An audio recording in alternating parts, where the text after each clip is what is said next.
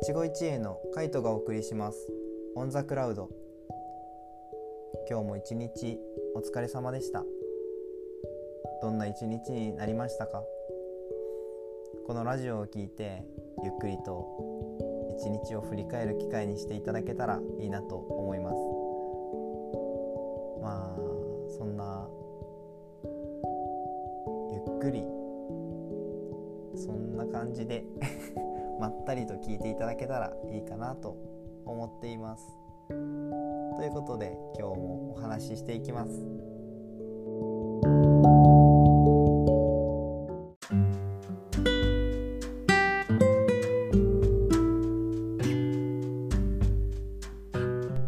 はいということで今日はどんなお話をしていこうかなと思っていたんですけど今日は映画のお話をしていこうかなと思います。皆さん映画って最近見ました？どうなんでしょう？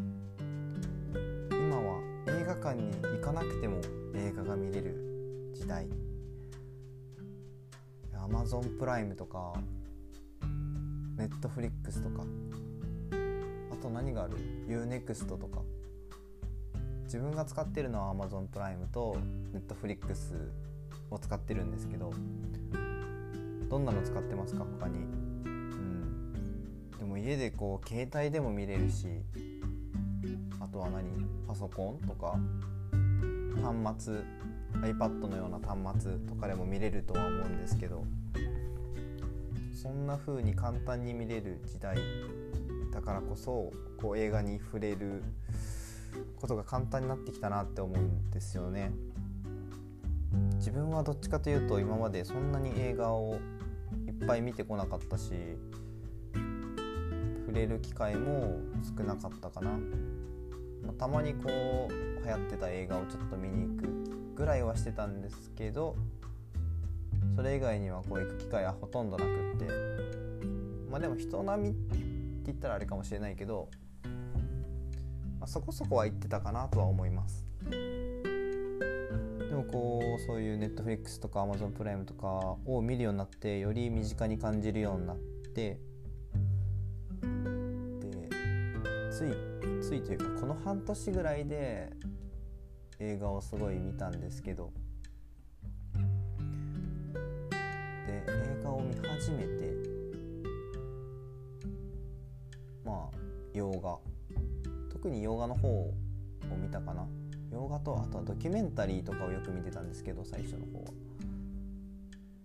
あとそっからハマってったのがこうアニメも見るようになって最初は自分は本当にアニメ全然見てなくって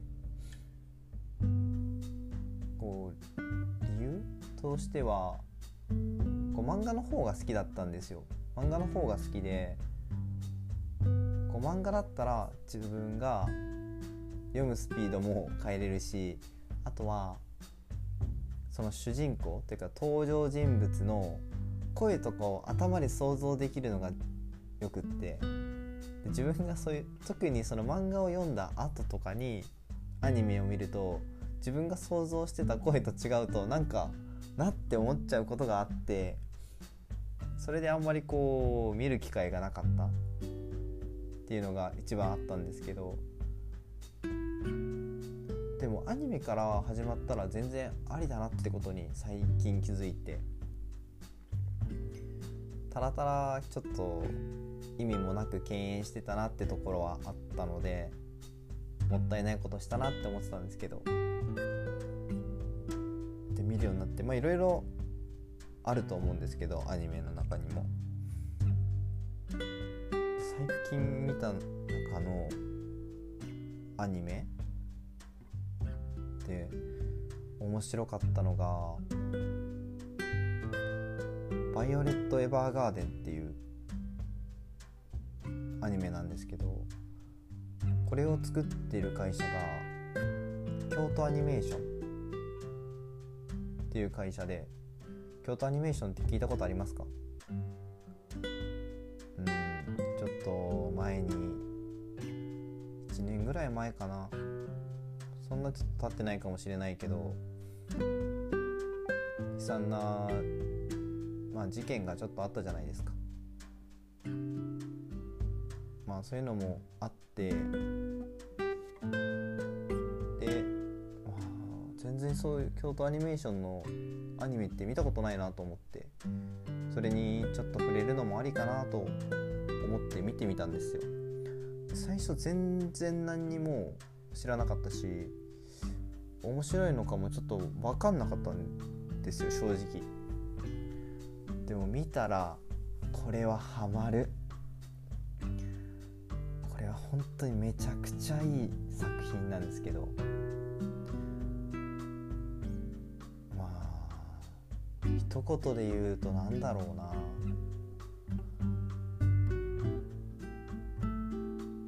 題材としては手紙。が題材になってるのかなって思うんですけど。この「バイオレット・エヴァーガーデン」のちょっと公式サイトを見てて。いやこんなことが書いてあるんだっていうのをさっきちょっとみな見てたんですけど。ここに書いてあるのは思いを綴る。ちょっとネタバレになっちゃうかもしれないから。あれなんですけど。思いを綴る。愛を知るために。っていう大きな題があって。そう感情を持たない一人の少女がいた。で彼女の名前はヴァイオレット・エヴァーガーデン。そう主人公の名前がヴァイオレット・エヴァーガーデンなんですよ。で作品の名前もヴァイオレット・エヴァーガーデン。戦火の中で大切な人から告げられた言葉の意味を探している、うん、これはちょっと戦争の時の話かな。戦争の時代にあったぐらいの、うん、時代を題材にしてるんですけど。で戦争が終わって彼女が出会った仕事は誰かの思いを言葉にして届ける。の仕事っていうのが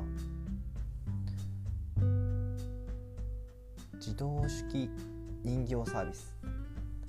通称ドールって言われるんですけどタイプライターって分かりますか、まあ、今自分も全く分かんなかったんですけど最初聞いた時。でもタイプライターって言葉は聞いたことあってだから今でいう、まあ、パソコンみたいなもんですよ。昔の。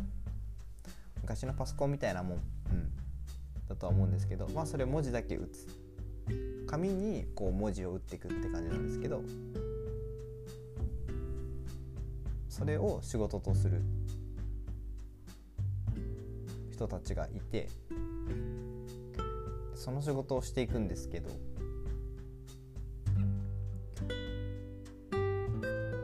戦争で生き延びたたった一人の兄弟への手紙。都会で働き始めた娘から故郷の両親への手紙。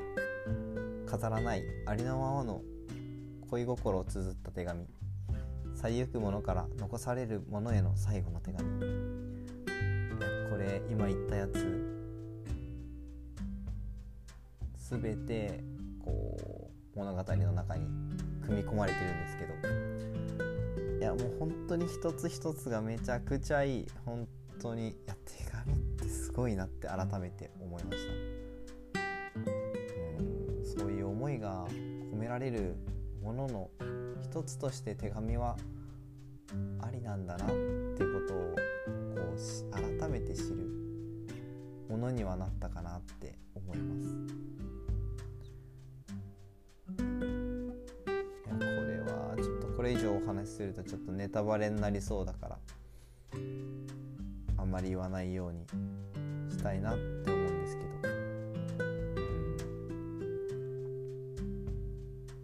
うん、あこのそうバイオレットが最初は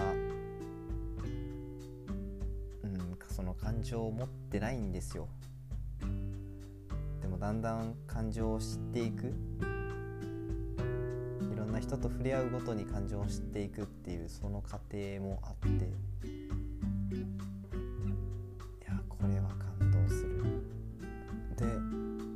作品自体もだいたい13話ぐらいだから20分のやつが13話ぐらいなんでそんなに長くないし。あとちょっと外伝と続きみたいなものスペシャルみたいなものがあるんですけど。それがあってで今映画がやっててまあももうちょっと前からやってると思うんですけどがあって。そうその映画を見てきたんですよ。最初の映画に話に戻るんですけど。うん。その映画がすっごい感動して。もう久々に大号泣してしまいました。もうめちゃくちゃ泣いちゃった。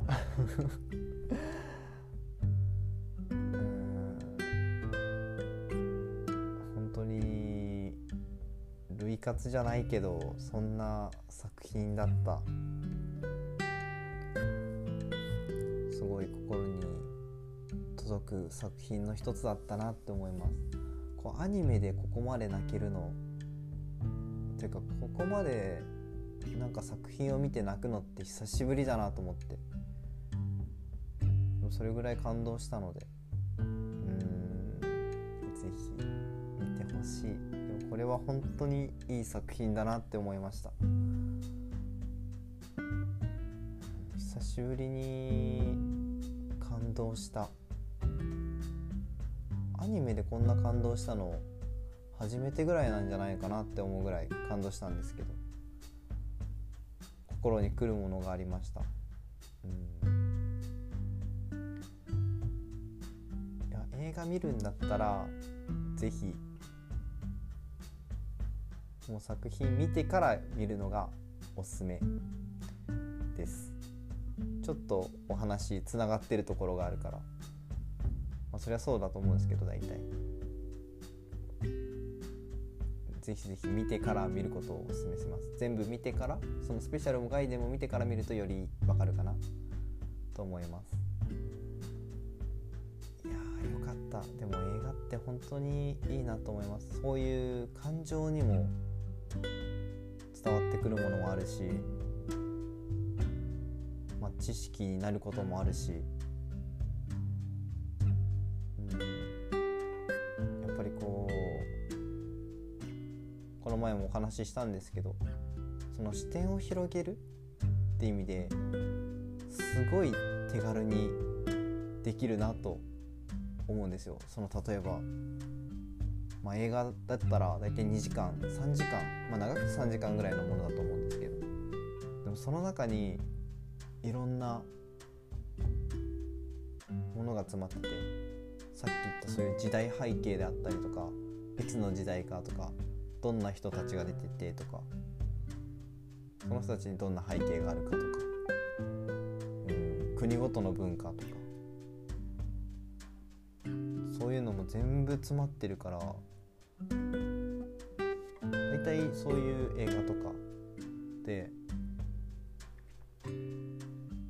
うん今まであったというか大体実在してるものをモチーフにしてることが多いからでもそれが昔の話かもしれないしいつ大体そういういつの時代がとかどんな人たちがとかどんな場所でとかがこう組み合わさったものが背景としてで作られてるってことが多いからそれをこう見ながら知れる。たった2時間3時間で知れる。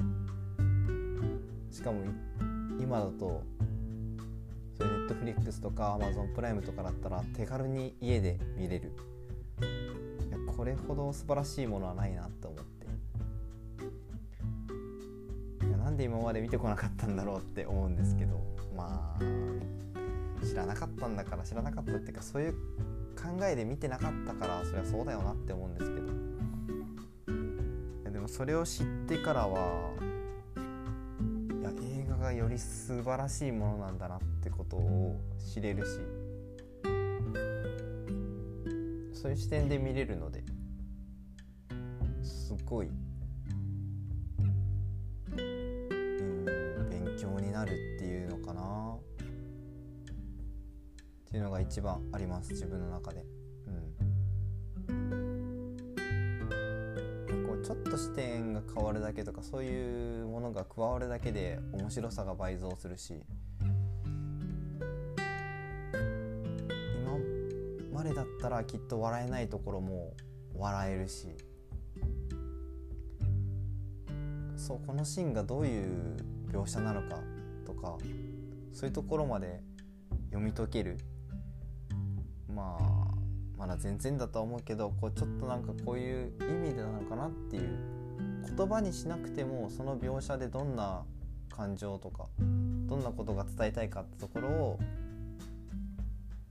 ちょっとずつ気づけているかなっていうのは自分は思ってて。でもそれがすごい楽しいです今は。うん。まあ、もちろん普通に面白い作品とかま、いっぱいあるからそういうのでめっちゃ笑ったりとかしてるんですけど 面白いやつもあるし、うんまあ、感動的な話もあるしいろいろあるから、まあ、たまにこうやって映画のお話とか見たもののお話もしていけたらいいかなと思います。もう最初のこの15分ぐらい前半のお話は結構バラバラにお話ししてるのでうん。あんまちょっとまとまりはないですけどこんな感じで映画のお話をちょっとさせていただきました。最近見た中で一番良かった一番良かったというかまあそうだな。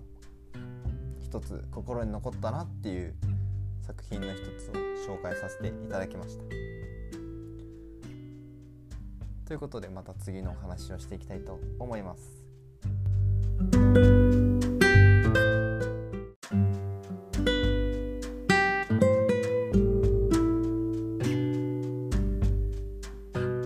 はいということで食のお話していきたいと思います。今日はどんな食の話をしていきたいかなと思ってたんですけどふとめちゃくちゃこれ食べたいとか思うことってないですか？なぜかこのこれが無償に食べたいって思うことがあると思うんですけど、まあ、大体ああいうのってうん体の中で欠乏してるというか足りてないものかもしくは依存してるものが多いかなって思うんですけど。や特に糖のお菓子？砂糖がよく使われてるお菓子はもうあれは本当に依存性が高いんですよ。お酒とかタバコとかよりもよっぽど依存性高くて。これも話もどっかでしたかな？このラジオでしたか？全然他のところでしたか？分かんなくなってしまう時あるんですけど。ただただ普通にお話ししてたのかなってちょっと分かんなくなる時あるんですけど。っていうのがあって。でもこう甘いものとか食べたくなるじゃないですか。でもあれって結局は依存でしかない依存性が高くて食べたくなるだなっていうのは思ってて。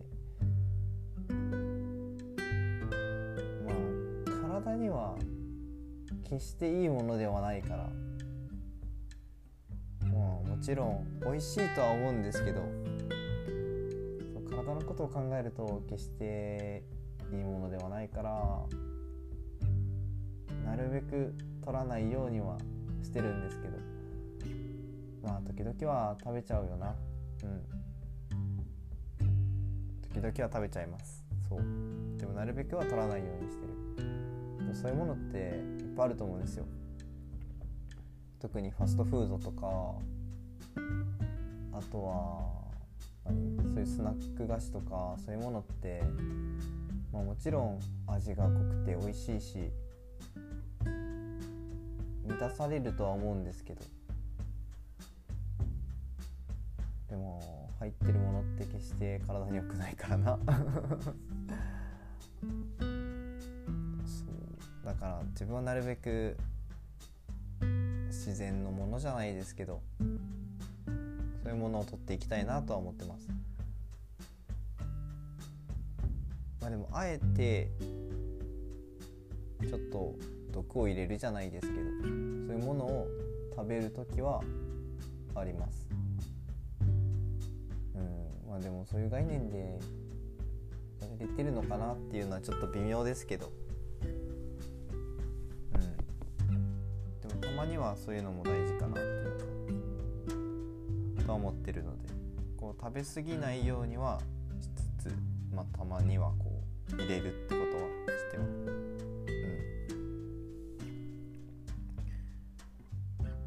そうあと自分がこうれまたちょっと違うかもしれないですけど特に食べたくなるものがあるんですよ時々。それがお魚を時々無償に食べたくなってこう今まで住んでたところが海に近かったから結構新鮮なもの新鮮な魚介を手軽に食べれたんですけど今は内地って言ったらいいのかな。海に面してないからなかなか手軽に食べれないんですよ。それが本当に一つ残念 なところなんですけど。今まではお肉とかめちゃくちゃ好きやったし魚よりはお肉みたいな学生の時とかは特にそう思ってたんですけど今は魚の方が好きです。美味しいもんそっちの方が。そう魚の方が食べたくて。やっぱ買うものを買う時に手軽だし冷凍しやすいのはこう鶏肉とかはやっぱり冷凍しとくと長持ちするし保存も効きやすいからしあの調理する時も楽だからよく買ったりするんですけど。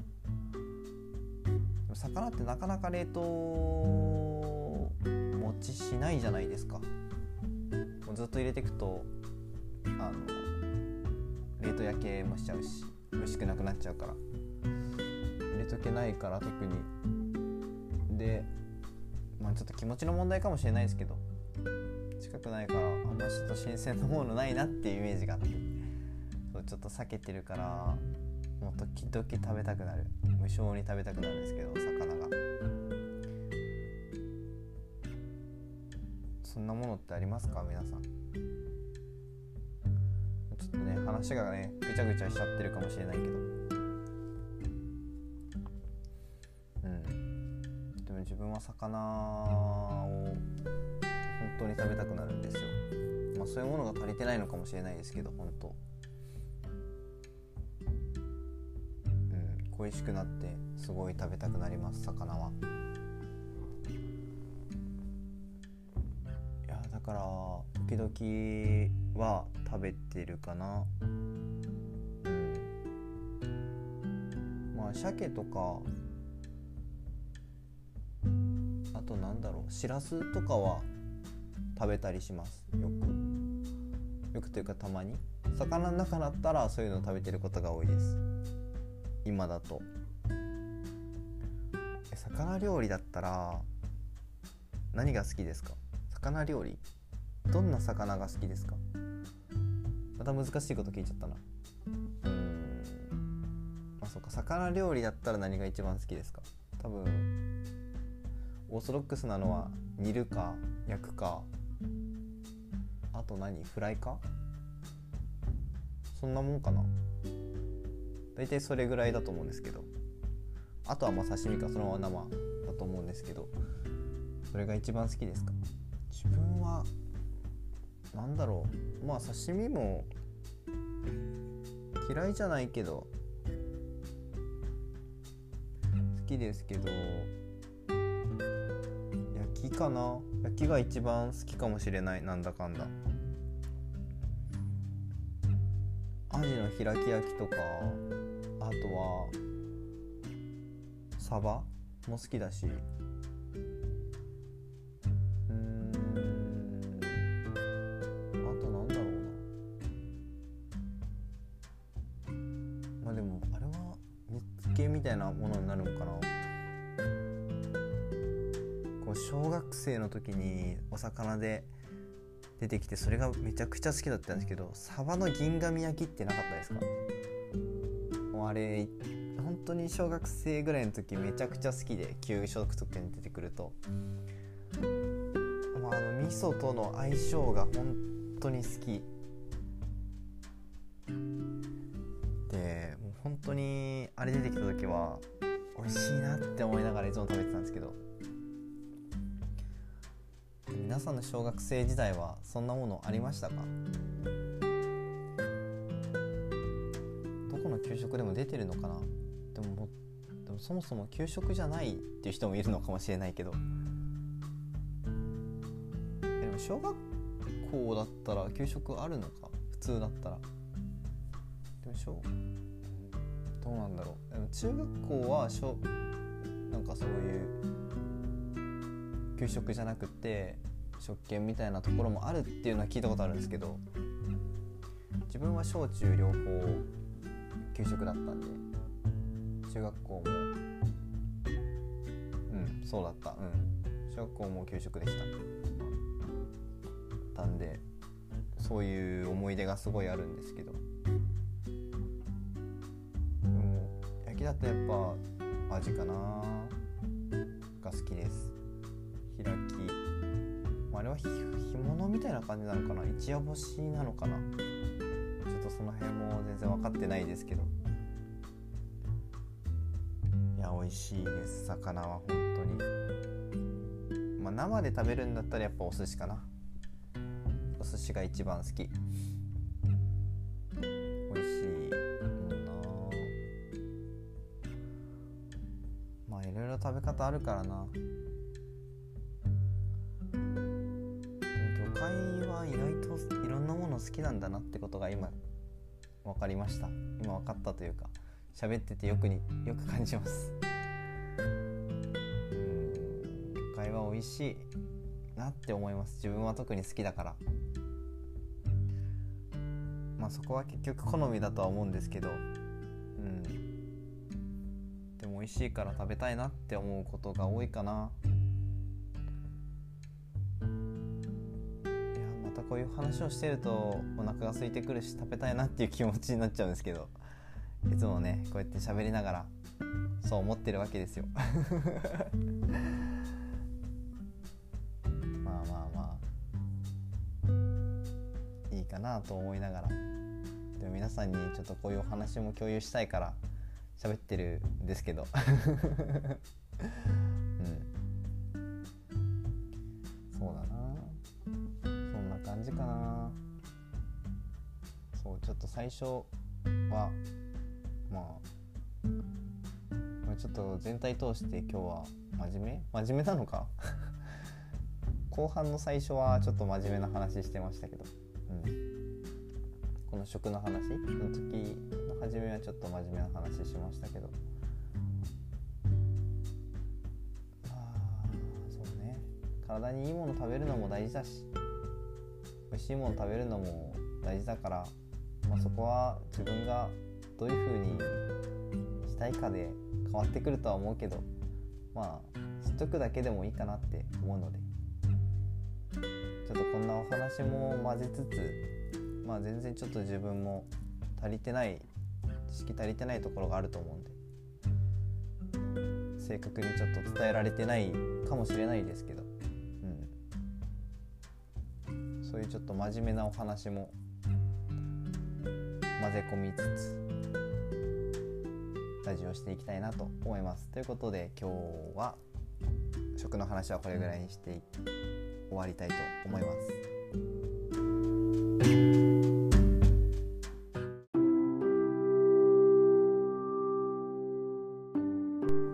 はいということでここまで聞いてくださってありがとうございます。